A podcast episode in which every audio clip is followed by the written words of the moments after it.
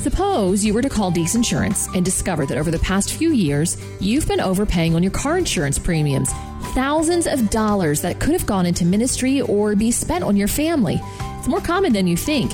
Stats confirm even the insurance companies that have taken the most dramatic increases retain 85% of their clients. Not because there aren't alternatives, it's consumer apathy.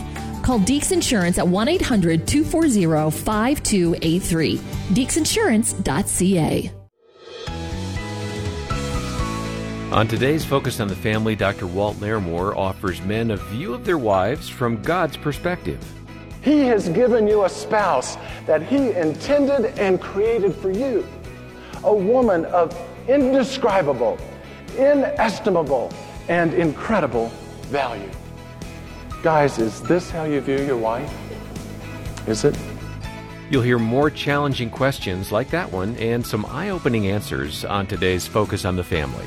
Your host is Focus President Jim Daly, and I'm John Fuller. Uh, that's so true, John. And we have a wonderful message today uh, for both husbands and wives from our friend uh, Walt Larimore. Yeah, Walt was a vice president of medical outreach here for a number of years. He's a well respected physician, an author, and a speaker. And Perhaps more importantly, he's been married to his wife Barbara for more than 30 years. Well, and that should give him instant credibility, John. Uh, Walt has been in the studio with us many times, uh, and today uh, we're going to air a speech that he gave at a conference for physicians and their spouses. And he did an amazing job of delving into the scriptures to give husbands, in particular, uh, a new perspective on the women they married. And that conference was hosted here at Focus on the Family a number of years ago. With that, here's Dr. Walt Larimore on today's Focus on the Family. Well, my aim today is to speak primarily to you guys. I want to help you to learn from my mistakes. I want to help you in your role as a husband, and for some of you as husbands to be, to see the value of your wife from God's viewpoint.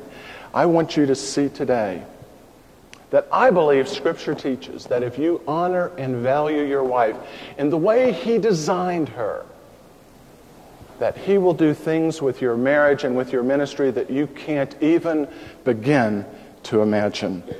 I want to guarantee you, based upon what we're going to learn today in God's Word, that if you men will allow these truths to penetrate your heart, and if you begin to apply them today, as we'll talk about towards the end, God is going to use you, and He is going to use you mightily. So, are you ready? Well, let's get started. An English professor wrote this on a bulletin board, a chalkboard up front. With no punctuation, he wrote, A woman without her man is nothing. And he asked the students to punctuate this. How would you punctuate this? Well, most of the men wrote, a woman, comma, without her man, comma, is nothing. Every woman punctuated it this way. A woman, semicolon, without her, comma, man is nothing.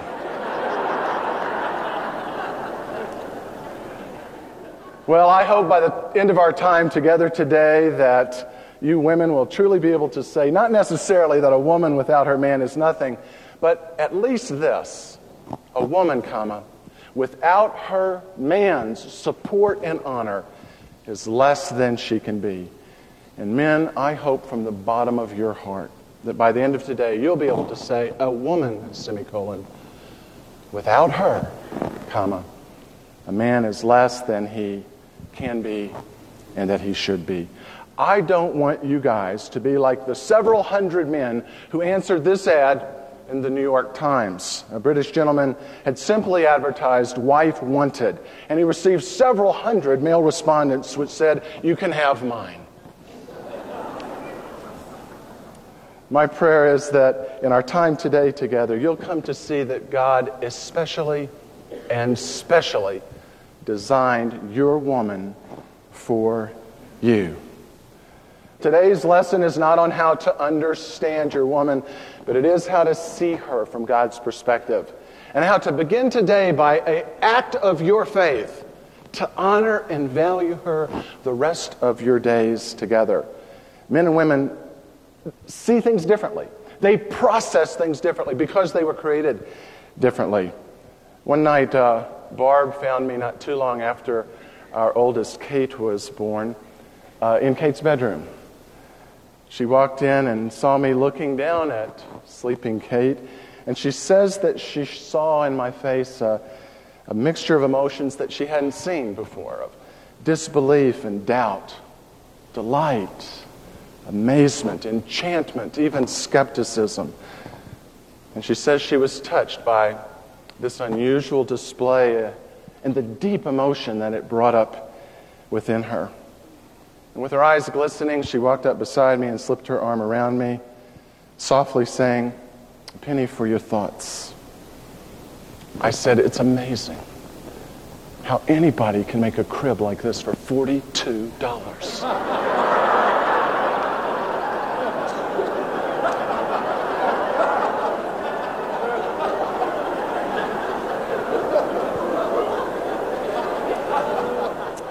Well, men and women are different, and this is, this is God's design. Well, wh- why? Why did he do it that way? I don't know, but this is some of what he did. When little boys to be were in the womb, at the time designed by our Father, they were washed with a hormone called testosterone. Now, it made a number of changes. Some are very obvious, and some maybe not so obvious to you. One change that occurred was when the testosterone washed through that boy's body. The blood brain barrier was not yet formed, so it washed over the neurons. And it took a portion of the brain, the corpus callosum, that connects the right and left brain together, that allow the two to communicate, and it dissolved it.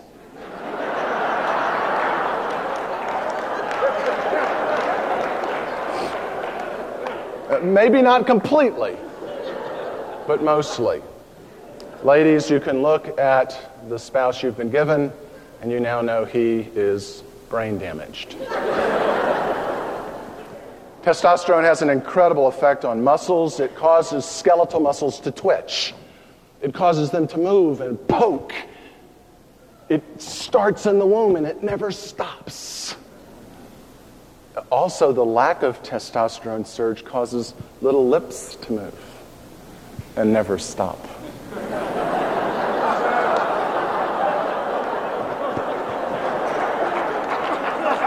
It's, it's true.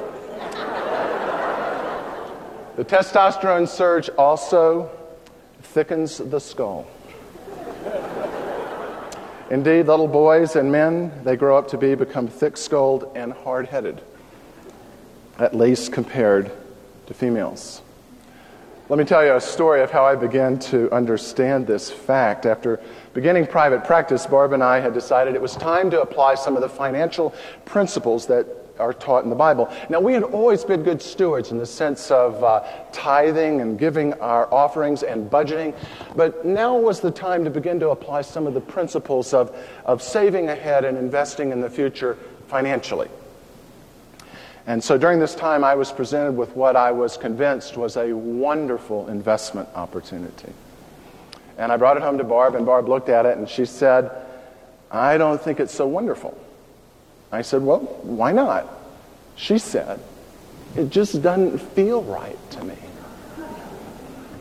Now, ladies, when you speak to people who are deficient in corpus callosum and processing power, they think that you are telling their left brain that you don't understand why they want to do what they want to do. So my left brain tried to communicate to her left brain the beauty of this investment. I had charts, I had graphs, I had the prospectus, I had how it had performed, and it didn't communicate. She just said, I don't think it's right. I pressed on. And she finally said, Look, if you want to do it, that's okay with me. But I just don't think it's right. So we made, so I made the investment. Guess what? It went belly up in world record time. Can you imagine the agony of the next five years as we paid off that debt? Looking in her eyes and seeing I told you so. Someone recently told me they admired my good judgment, and I was reminded of the old saying that good judgment comes from experience, and some of my best experience comes from bad judgment. And the baddest judgments in my life have come from not valuing my wife, of not honoring and listening to how God created her. Well, I'm smarter now, and I want to share with you some perspectives that God's given me from His Word. I've never heard some of these perspectives taught. I've shared them with theologians, with Hebrew and Greek scholars, all of whom have confirmed to me the accuracy of these interpretations and yet they say they've never seen them strung together this way. So, for those of you that have your Bibles, let's open them to the beginning, to Genesis, and let's take a look at some of the things the Lord teaches us about men and women. In Genesis 2 17, Moses records, Then the Lord God formed man of dust from the ground and breathed into his nostrils the breath of life, and man became a living being. And then the Lord God said, It is not good. And by the way, this is the first account in the creation story of God saying something is not good. My daughter, who's studying for a Bible minor at her college, and I were discussing this verse, and jokingly she said, Dad, do you know that in the original version of Genesis chapter 2, it says, Then the Lord God formed man of dust from the ground. Then the Lord God said, It is not good. I can do better than that. And then the Lord God made woman. I said to her, What version did that come from? She said that was the Queen Mary version. This Focus on the Family broadcast will continue in just a moment. My mom had a mental illness when I was growing up that I didn't really understand. Um, and she didn't ever have a diagnosis until I was 17. So a lot of um, things would happen um, in my childhood that I had to grow up really fast to deal with. And Odyssey was just always um, a comfort for me and always something that I could go back to um, that kind of helped make my world make sense. Rory had a tough childhood, caring for her mother pretty much on her own but she found comfort and hope through Focus on the Family's radio program for kids. I did a lot. I like went into my head a lot. Um, and without God and without Adventures in Odyssey, I think that I could have ended up in a really, really dark place with those thoughts. I'm Jim Daly. Together we can encourage more children like Rory, especially during this pandemic. Donate today at focusonthefamily.ca slash give. Focus on the Family Canada wants to inspire teen girls to grow in their faith with a new and improved Brio magazine. By nearly doubling the size of each magazine, teen girls will love the fresh new design, including more articles, interviews, and daily devotions focused on a growing faith in Christ. Inspire teen girls to grow in their faith. Order your subscription today at briomagazine.ca. That's briomagazine.ca. Or call 1 800 A Family. Thanks for listening to Focus on the Family. Let's resume now with the balance of today's programming. Well, let's look at what's actually there. I mean, the Lord God said, It is not good that the man should be alone. Many Hebrews, both ancient and modern, consider aloneness to be the negation of actual living of authentic living. To them, life is not individual, but it's corporate, it's social. The Hebrew word that's translated alone uh, carries the implication of, of separation or even alienation. It carries with it a very strong sense of incompleteness. So Moses tells us that the Lord God declared that he would make something for the alone, incomplete man. Now, while you're looking at Genesis 2:18 in your translation, let me read to you how it's translated in a number of other renditions. In the King James, it says, "And the Lord God said, It is not good that man should be alone. I will make him an helpmeet for him." Well, in uh, other versions, like for example the New American Standard, the New King James, and the Revised Standard, it says, "I will make him a helper." Now, there are those who I believe incorrectly believe and teach that this Hebrew term, This Jewish concept, translated helper, suggests the idea of a retainer, or an employee, or a servant, or a domestic helper. I don't think anything's further from the truth. As I've been taught and studied this Hebrew term, I'm convinced that this Jewish concept of a helper suggests the idea of a completer. In fact, the term in Hebrew is ezer. It means one who saves another from extremity. It means one who gives help or relief rendered when another is in danger. It means one who affords relief. In, in other Semitic languages, the cognate describes the action of someone who gives water to a person who's dying of thirst. This term, in its Jewishness, is far more than indicating a subordinated or menial servant. It describes the woman as man's savior, with a little s. With a little s. It describes her as the rescuer of man. It describes her as the one who releases him from his aloneness, from his incompleteness. It is she who saves him from his ineffectiveness, and it is she who saves him from his inefficiency. And this is an amazing pronouncement in the original language that a woman can serve this role for her man. And why? Because this term, Ezer, is only used in the Bible in every other application to describe God's saving action to his people, to describe God, the Savior of the nation Israel. It is a word of infinite worth that he gives to created beings of infinite worth, the women that he created to give to his men. No subservient maid, no lackadaisical assistant, no mere helper is she. Men, she is your Father's perfectly designed and created gift for you. So Moses tells us that Yahweh Elohim declared that he would make for man someone who would complement him, someone who would complete him, his perfect match. I mean, the picture here is not someone who's behind him. It's not even someone who's beside him, but it's someone in front of him. She's facing him. She and he are perfectly matched. She is a superlatively dovetailed ally for him. She is his God designed accomplice and comrade. She was designed to create a response from him. And God made woman in a completely different way than he made man. He made men and women differently. Why? To match each other. For without her, he is not all that he can and should and was designed to be. Let me show you some of the specifics of this. Look first, if you would, at how man was made. If you look at Genesis chapter 2, verse 7, Moses tells us, And the Lord God formed man of the dust of the ground and breathed into his nostrils the breath of life, and man became a living soul. The Hebrew word that is translated formed is pronounced yasar.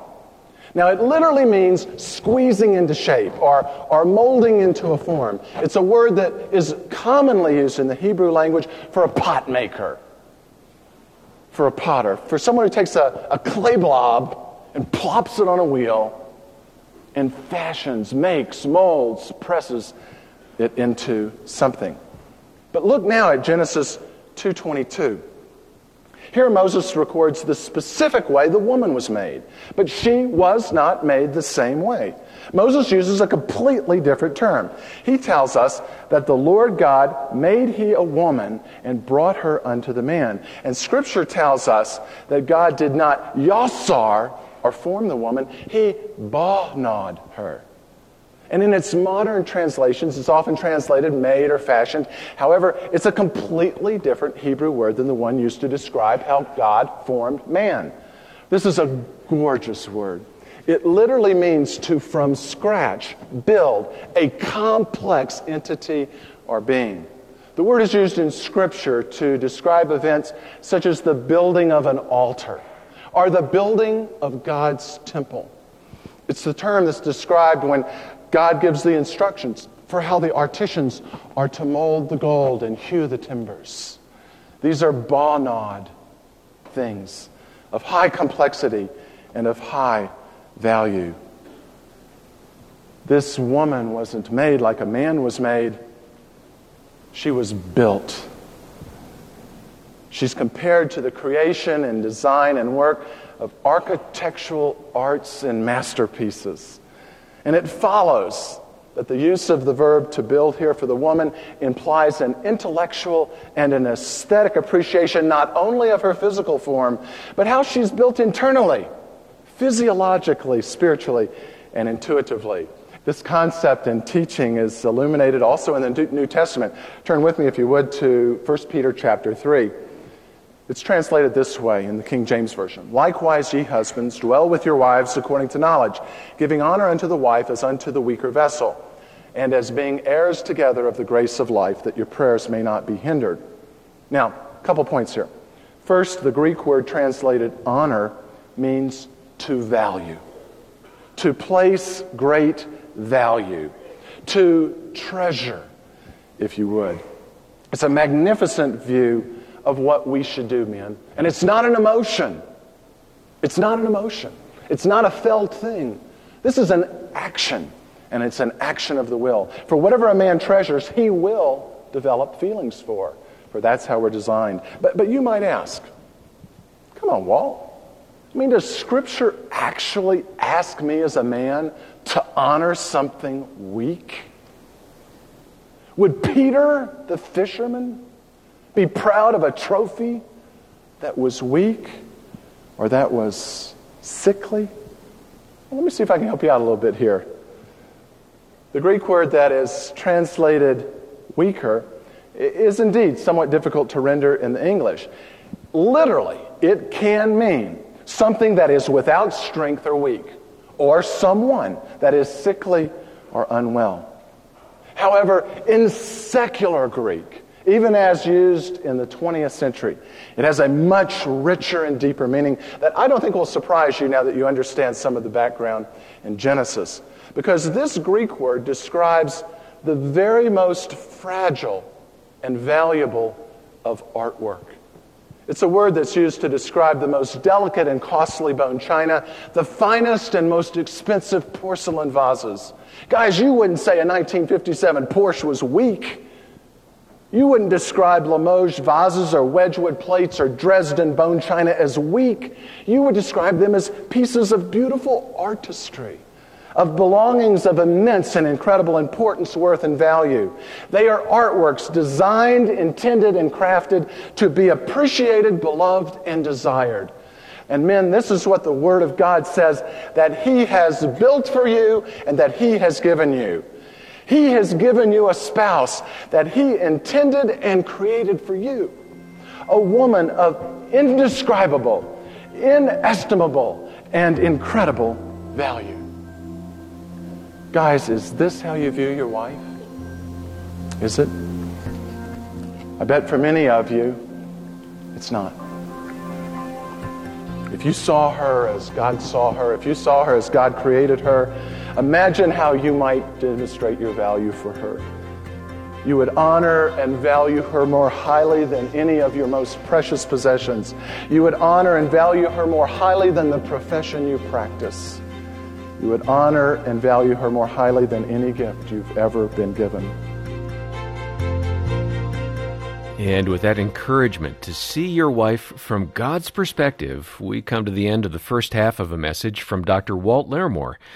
Uh, that was at a conference for physicians and their spouses held here at Focus on the Family a few years ago. I don't know about you, John, but uh, man, I'm ready to order Jean some flowers online right now. I am. Hey, get on, off of that. I'm on right now doing that. Doing that for Dena already. Mm-hmm. That is convicting stuff from Walt Larimore, and I have to say, um, over the years that he worked here, uh, here at Focus. We've seen him live that out with his wife Barb, and I am so glad we could share his wisdom with you today. And I hope you'll uh, take it to heart and apply those principles that he's talking about. This is one of the benefits of Christian marriage to add God's perspective to your relationship and to get his help when your marriage needs it. Um, ladies, if you're thinking about sharing this with your husband, Walt says, if he's a Christian, uh, give him the CD, but let him listen to it alone so that the Holy Spirit can work on his heart. Um, now, if your husband is not a Christian, uh, Walt says don't give him this CD at all, but instead uh, pray for him every day. And I think that's good advice. If you're in that situation, we have a free audio download of one of our most popular marriage programs. It's called Experiencing a Fulfilled Marriage by Patricia Ashley. So visit our website to get that. Yeah, that's an incredible message as well. She is a fiery speaker. And uh, at one point in the message, she says her marriage was totally dead. Uh, but she offers hope, and you'll find that at focusonthefamily.ca. If you're in despair over your marriage, uh, let me give you some good news. There is hope. It's never too far gone. I know in your heart you're probably saying, I think it is. Here at Focus, we're seeing great success with our four day intensives called Hope Restored. In fact, uh, over 80% of the couples who attend that intensive counseling environment say their marriage is doing well two years after their time at Hope Restored. And these are couples who were experiencing serious marital struggles. Uh, many had already filed for divorce before they came. Uh, here's one example from a husband who said, uh, when we came to the intensive, it was raining and storming, just like our marriage. We were on the brink of divorce, and I had already moved out. Uh, being a guy, I thought they would fix my wife, but the miracle was they fixed both of us. This is one of the best things that has ever happened to me. Thank you, Focus on the Family and Hope Restored. I love what God is doing at Hope Restored, and that is some incredible ministry taking place there. It really is, John. Um, it is so exciting to think of these marriages being saved day in and day out. And that means, in many cases, uh, families are staying together. Children are being spared the trauma of divorce, and we are happy, privileged to provide these marriage saving resources.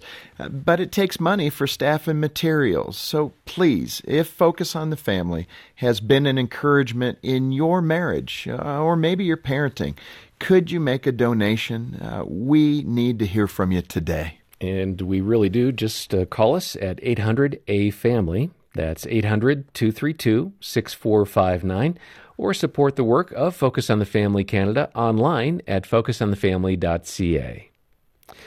And when you get in touch, be sure to ask about a CD of this two part program featuring Walt Larimore. When you're online, be sure to look for our free marriage assessment. About a million people have taken the quiz, and uh, it's going to help you see the strengths and weaknesses of your relationship. It's a fun little assessment. Take it today.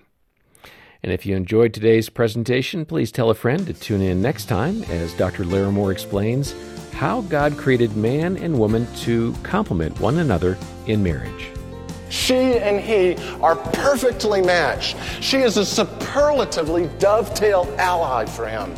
She is his God designed accomplice and comrade. On behalf of Jim Daly and the entire team, thanks for joining us today for Focus on the Family. I'm John Fuller, inviting you back as we once again help you and your family thrive in Christ.